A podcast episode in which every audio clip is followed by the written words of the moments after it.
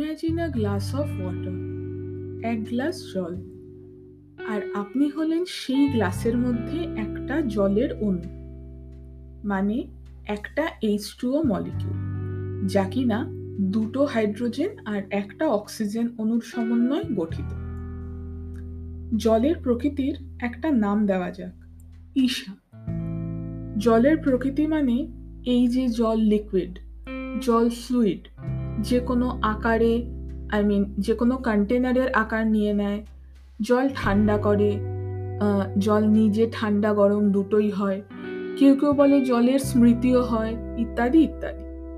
মানে জলের জলত্ব আর কি। তো আপনি হলেন এক গ্লাস জলের মধ্যে একটা এইচ টুও মলিকিউল আর জলের জলত্বর নাম হলো ঈশা এবার চেষ্টা করুন নিজেকে ঈশার থেকে আলাদা হিসেবে অনুভব করতে। Rather try not being Isha.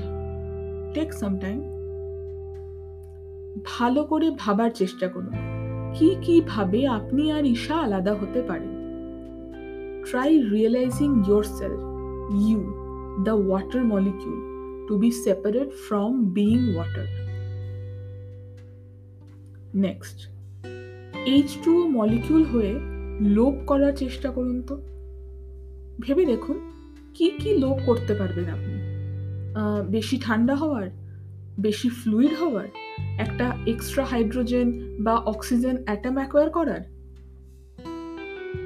Rather আপনার আশেপাশে যেসব এইচ টু ও মলিকিউলগুলোর আছে, সেগুলোর প্রতি আপনি ঈর্ষা, রাগ, দেশ, ঘৃণা অথবা গর্ব অনুরাগ অধিকার বোধ অনুভব করার চেষ্টা করুন তো।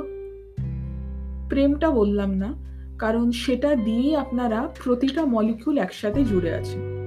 আর একসাথে জুড়ে আছেন বলেই গ্লাসের জলের জলত্ব আছে।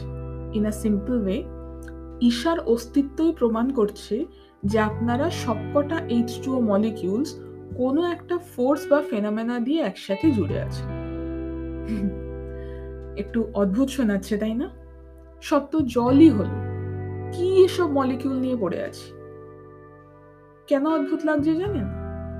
কারণ যতই ইমাজিন করতে বলি না কেন, শ্রোতা হিসেবে আপনি নিজেকে ওই জলের অণুর থেকে আলাদা রেখে পুরো ব্যাপারটা শুনছেন বা কল্পনা করছেন। So just be the water molecule in that glass of water জল যদি গরম হলো, আসলে আপনিই গরম হলেন। জল যদি আগুন নেভালো, আপনিই আসলে আগুন নেভালেন। জল যদি বরফ হলো, আসলে আপনিই বরফ হয়ে গেলেন। জল যদি নদীতে বয়ে গেল, তাহলে আপনিই নদী হয়ে গেলেন। আর নদী গিয়ে সমুদ্রে মিশল, তো আপনিই সমুদ্র হয়ে গেলেন। Now you are the ocean ঈশোপনিষদের প্রথম মন্ত্রটা কি জানেন? শুনুন। ওম ঈশা বাস্যমিদম সর্বং ইয়ৎ কিঞ্চ জগত্যাং জগৎ। ত্যন্তক্তেন ভুঞ্জিথা মা গৃধ কস্য সিদ্ধনম।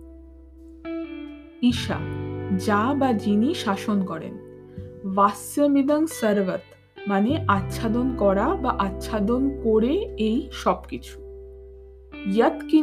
জগত্যাং জগৎ যা কিছু এই সদা পরিবর্তনশীল, অস্থায়ী জগতে আছে। তেন ত্যক্তেন তা ত্যাগ করো বা করে। ভুঞ্জিথা মানে ভোগ করো বা করে। মা গৃধা, মা মানে না। মা গৃধা মানে লোভ না করে। কাস্য সিদ্ধনম, নিজের বা অপরের কারোরই ধনে লোভ না করে। এটার আরেকটা অর্থ বলা হয়, সেটা হলো ধন কার whose is wealth loosely translated যা কিছু এই সদা পরিবর্তনশীল অস্থায়ী জগতে আছে, তা ঈশাতে বা ঈশা দ্বারা আচ্ছাদিত। ত্যাগের দ্বারা বা ত্যাগ করে ভোগ কর। নিজের অপরের কারুর ধনে বা ধনলাভের লোভ না করে।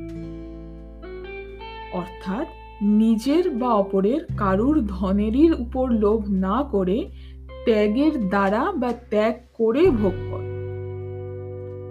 this ever changing world comprising of everything is enveloped by the entity who rules Isha. With this renunciation, enjoy the world. Do not covet anyone's wealth, or whose is wealth after all?